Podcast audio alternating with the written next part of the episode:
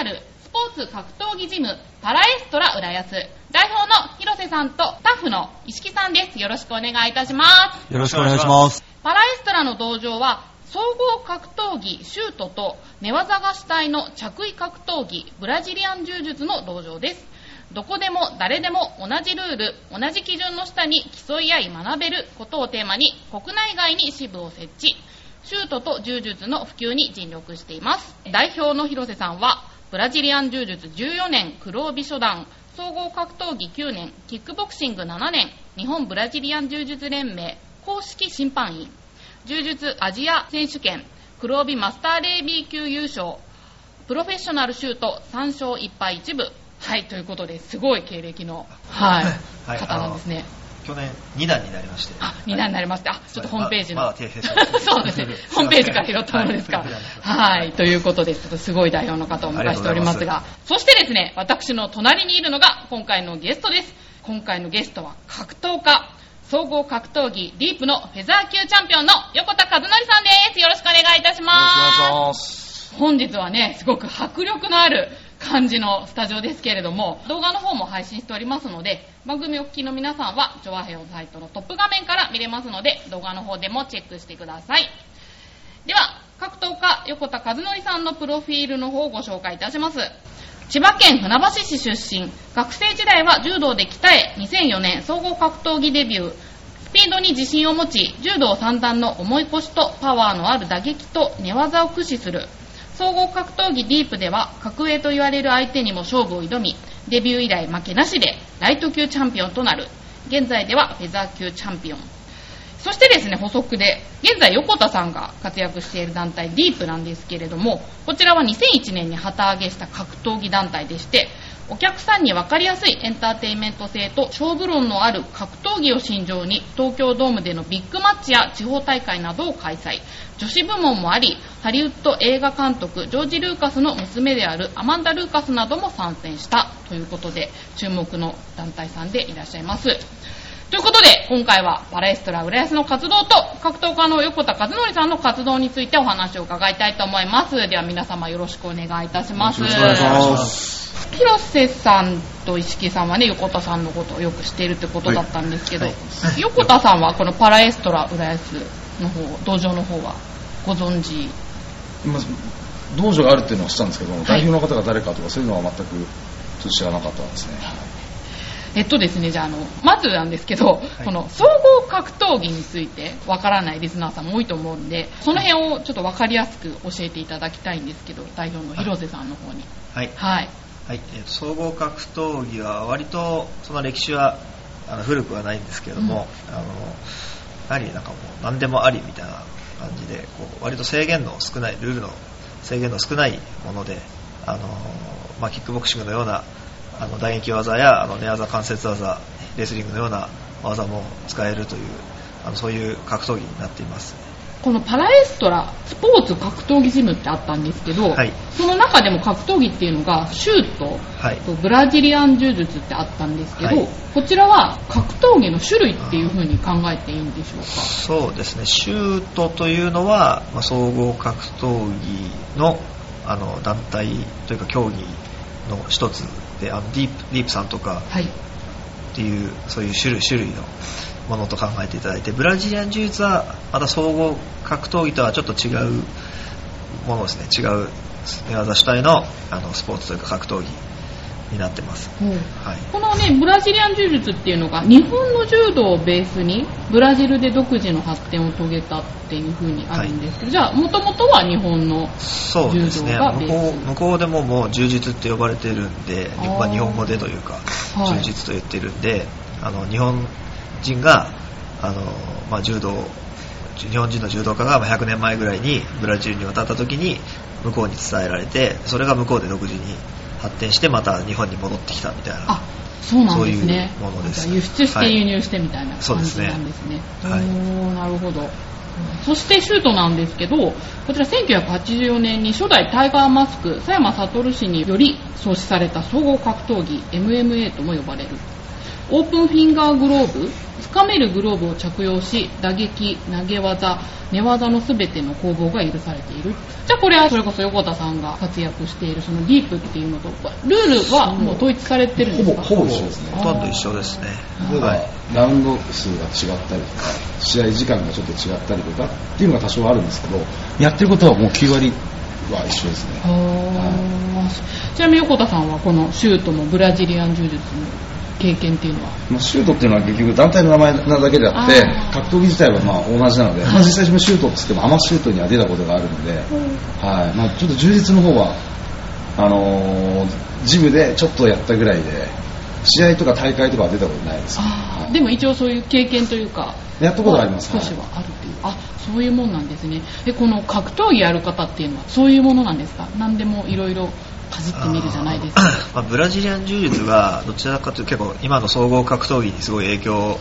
与えたものなので日本に入っまあ、日本アメリカなどでブラジリアン柔術の技術で総合格闘技で勝つ選手が増えてなので今の総合格闘技の選手は結構まあブラジリアン柔術の技術をまあ取り入れて結構やってる方も多いと思います。あーそうなんですね。今日はあのスタッフのインストラクターである、はい。石木さんも、はい。はい、おいでいただいてますけど、はい。教えてらっしゃそうですね、あの、木曜日、まあ、パラエストラ葛西の方で、うん。えっ、と、8時半から、えっ、と、初心者を対象に、えっ、と、あの、担当させていただいてもらってます。それは。はい。シュートの方ですか、えっ、と、一応ですね、あの、分けて、8時半から、えっ、と、9時15分まで、あの、キックボクシングあ、打撃をへ教ーえて、はい。で、その後に、えっ、と、寝技初心者クラスを担当させてもらってます。その寝技初心者っていうのはそのブラジリアン柔術の方ですか？とは、あの 別で、あの、まあそう、ですね。週そうですね。ブラジリアン柔術はこう、はい。道着を着て、こう、こういった掴んだりとか、広瀬代表。裾だったり、はい。袖を掴んだりするものなんですけど、えっと、僕が担当させてもらってるのは、こういうラフな、あの、まあ、要は、えっと、こういう T シャツと半ズボン1枚でできるような、こう、掴んだりしない寝技というか、うはい。こう倒して、はい。こう首を絞めたりとか、はい腕をキュッとやったりとかっていうようなことですへねー。まあやってることはほとんど一緒なんですけど、はい。ただこう柔道着をみたいなものを着てるのか着てないのかみたいな。で若干あの変わってくるものがあるので道着を着ている上でルールが多少変わってくるっていうようなまあことなんですか、そんな感じですね。はい。あーパラエストラ葛西の方にも支店があるっていうことでこれはえ、はい。国内外に支部が設置ってホームページにはあったんですけどそうですね。今パラエストラ、まあ、と本部は練馬の方にあるんですけれども、はい。あのまあ、今多分30から40ぐらい日本国内ではパラエストラありましてそのうちの、まあ、名前をいただいているというかい。のれん分けというか、あそういう感じであの8 9年前に葛西の方やりましてで浦安の方は4年前ぐらいからやらせていただいてます。にね、はい。結構目立つんですよね。そうですね。はい、浦安の方はあああそこっていう。そうですね。ね。目立つところには作りあ、そう、ました。はいそこの市民活動センターからね、徒歩はい。1分ぐらいで行けるようなとこなんでね、ちょっとお聞きの方、ぜひね、覗いてみるといいと思うんですけれども、広瀬さんはパラエストラ、どういう縁で代表になったんですか？そうですね、もともとは、えー大学を卒業、就職であの東京の方に就職になりまして、そこでパラエストラ松戸で、まあ、普通に練習生として練習をしていて、まあ、それからいろいろブラジルに行って充実を学んだり、あの試合、大会に出たりということをやってるうちに、あのちょっと自分のやっぱチームというか、ものを作ろうと思って活動しているときに、まあそういうしっかりとした支部にした方がいいんじゃないかっていうふうにアドバイスをいただきましてそれでちょっとあ自分の支部を作ろうかなと思ってあの本部のあの中井の方に相談に行ったのがきっかけです。ああ、そうですか。ちなみにお住まいは浦安なんですか？今は西葛西。西葛西。あ、地元とかは全然違うんですけど。あそうなんですね、はい。な。なんでこの場所を選んだんですか？そうですね、やっぱり通勤、その時まあたまたま通勤とかであの東西線を利用してたりしたのもありまして、あとはやっぱりちょっといろいろ歩いてみて、あの最初は浦安で探してたんですけども、浦安にうまくちょっと物件がなくてでちょっと江戸川区の方に行ってでそこで始めたんですけどでもやっぱりちょっと浦安へのちょっと思いが少し忘れられなくてですね。あのそれから5年後にまた浦安にも支部をあの作らせていただきました。パラエストラってどういう意味なんでしょう？パラエストラはそうですね。パラエストラというなんか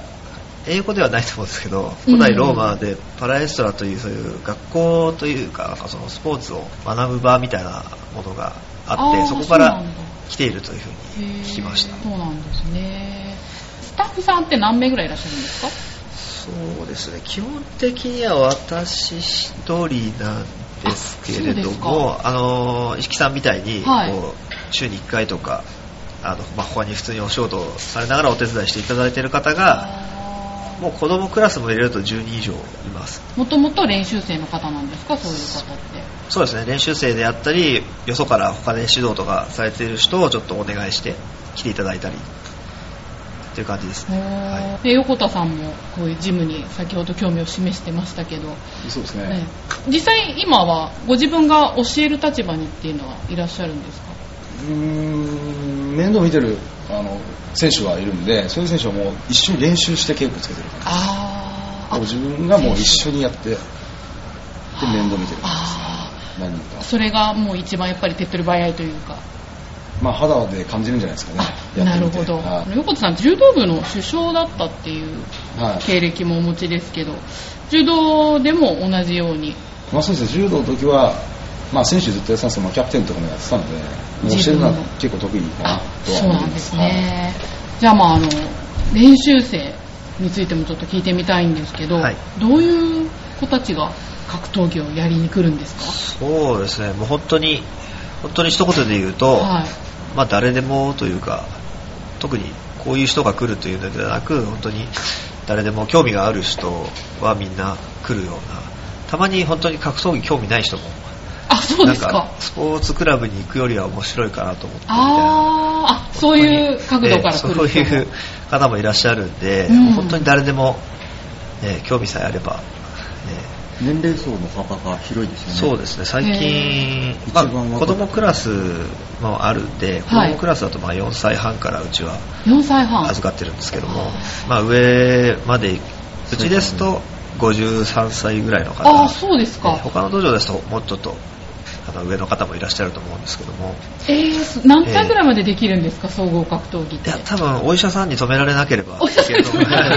お医者さんに激しい運動はいけませんって言われてない人だったらいけるとあそんなざっくりでいいんですね。はいあのまあし人によってやはり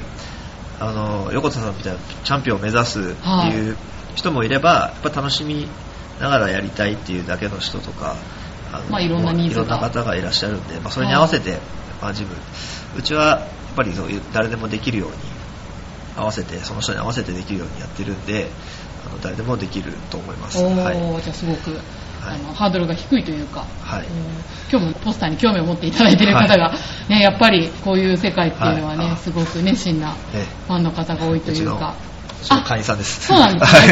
ね。ぜひぜひ、あ見学自由ですのでね、ぜひ入ってきていただけたらと思いますよ。ありがとうございます。会員さんの方も、ああいう成人男性もいらっしゃれば、お子様もいらっしゃるっていうことで、おお子様のクラスを石木さんは担当されてるってことでしたけど、あ、えーまあ、と、子供クラスももあ持っていたまにお願いしてやってあます。たまにです。たまになんですね。ええレギュラーでは大人の大人の初心者クラス。子供4歳半の子に格闘技とか言って、な泣いたりとかしないのかなとか。そうですね。泣い泣きますけども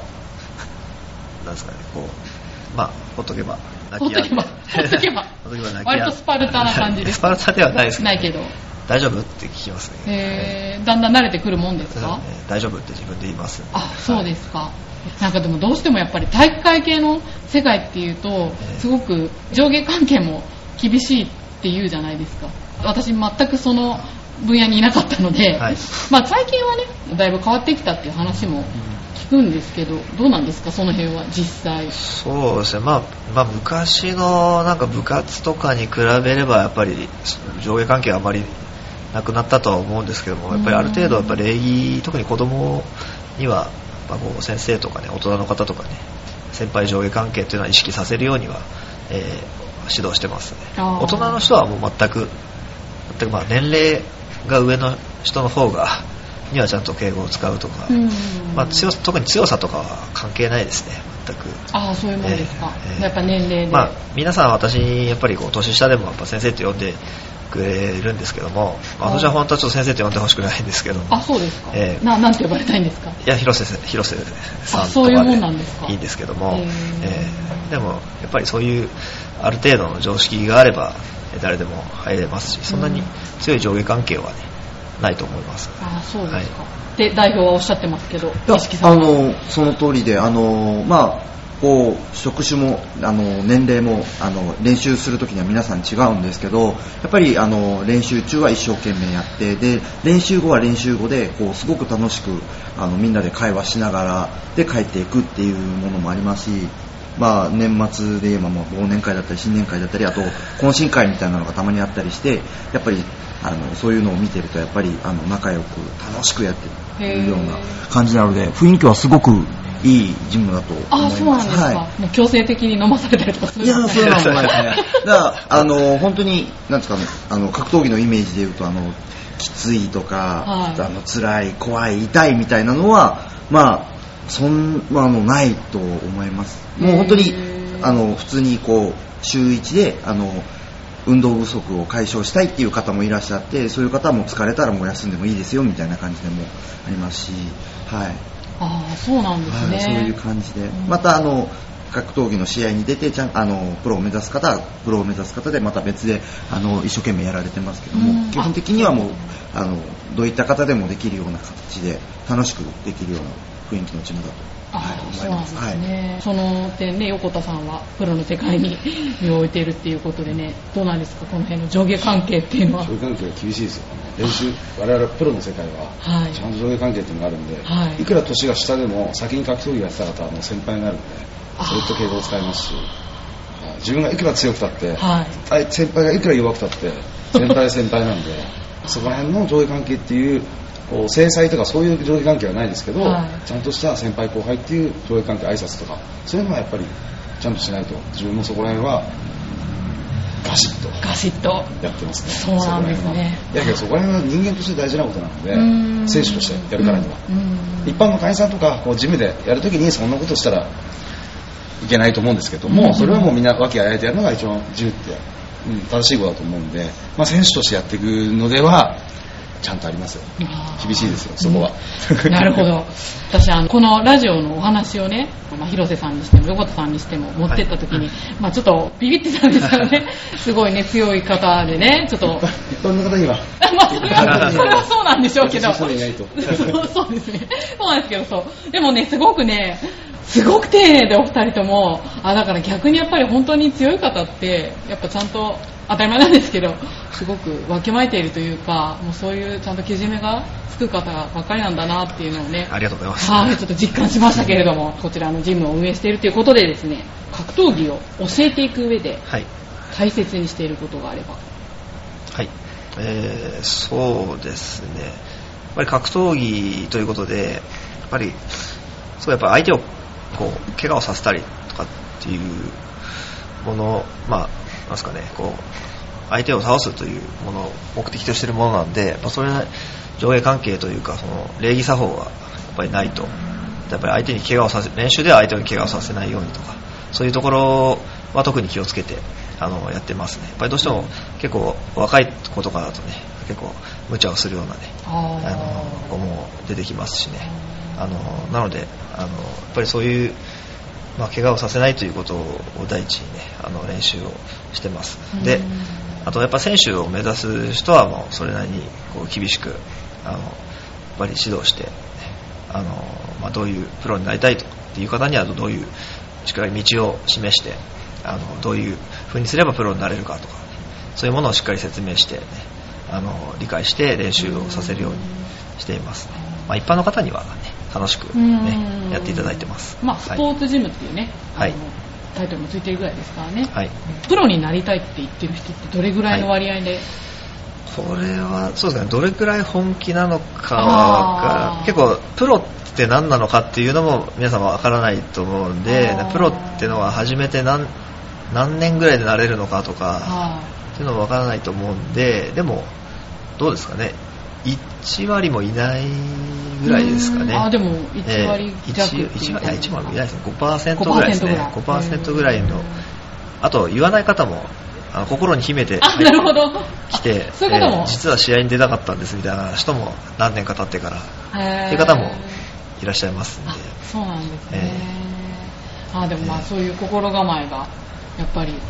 ある方もいらっしゃるっていうねそうですね。中にはでも本当に少ないですけどね。うん。じゃあもう本当に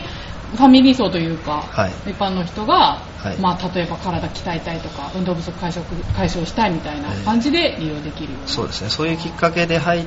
てだんだんこう本気になっていくという人がうちでは最初から結構気合が入ってる人ってあんまりいないですね。あそうですか。ええ。まあ、ちょっと怖くて言えないのかもしれないですけど。そうなんですか。ええ。そんな甘くねえぞみたいな感じ。で そうそうは言わないんですけどね私は、えーでも結構みんな何も言わずに、うん、運動不足解消って言って、えちょっとーちょっとこう試合に出てみようかなみたいな心に秘めてるんだと思いなるますほど。あでもそれは喜ばしいことですよね。そうですね。いう方が増えるのはね、はい。はい。うん。藤木さんなんかどうなんですか？その自ご自身が受け持っている生徒さんで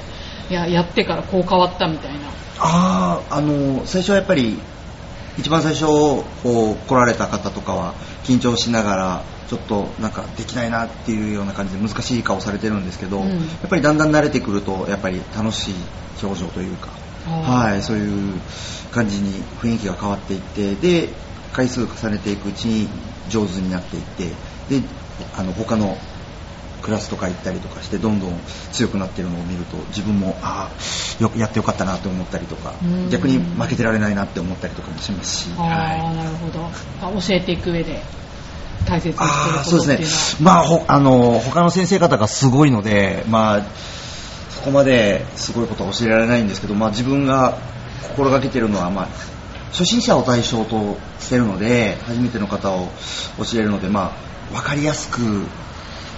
あとは楽しんでもらえるようにっていう形でちょっとしてますね。石木先生のクラスはとても人気があってすみません。ありがとうございます。そうなんですね。人で溢れてますあありがとうございます。そうなんですね。なんかお人柄もすごく。そうですね。良さそうな、はい。優しいお兄さんっていう感じですけどじゃあですねそろそろお時間の方もやってまいりましたのでパラエストラ浦安さんの方でイベントの企画とか、まあ、試合とか、はい。そういった、まあ、募集でもいいんですけどなんはい。かそういった告知とかありますか、そうですね、まあ、イベントすぐに何かっていうのはないんですけども、まあ、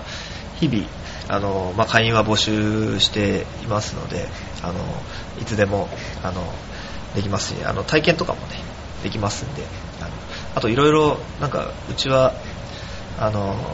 プライベートレッスンみたいなのもやってたりとかあとやっぱさっきも言いましたけど子供からあの本当年配の方までみんな受け入れてますんでぜひあのあのやっぱ格闘技ジム怖いと思うんですけどね。勇気を持ってね来ていただきたいなと思います。私もあの扉を開くときはちょっとはい。ドキドキしたんですけど、あの温かく受け入れてくださったのでね、パラエストラ浦安ホームページありますので、調和表の方にリンクしておきますのでね、興味のある方はぜひそちらをチェックしてください。じゃあ最後に番組をお聞きの皆さんに何かお伝えしたいことがあれば。あはいえーとそうですね、まあ、浦安市の方で4年前にあのジムの方あの開かせていただきましてあの、まあ、格闘技というねこう皆さんあんまり馴染みのないものかもしれないんですけどもあのとても面白いのであのやっぱり見て面白いっていうのもありますけども特にブラジリアンジューズみたいな寝技は見るよりもやる方が面白いと言われてますのであの、まあ、総合格闘技も今日寝技はあるのでそういう部分はあると思うのでぜひあの自分で体験してあと試合会場でもプロ選手とか応援に行ったりとかあの興味を持って自分もやるとそういうのにも興味が湧いてくると思うのであの、まあ、浦安であの格闘技を広めていけたらなと思いますのでどうかよろしくお願いします。はい、はいありがとうございました。ということで、パラエストラ浦安から代表の広瀬さん、そしてスタッフの石木さん、格闘家の横田和則さんでした。どうもありがとうございました。あありがとうございましりがとうたご。ざいました。そしてこの街には人の数だけ束ねられた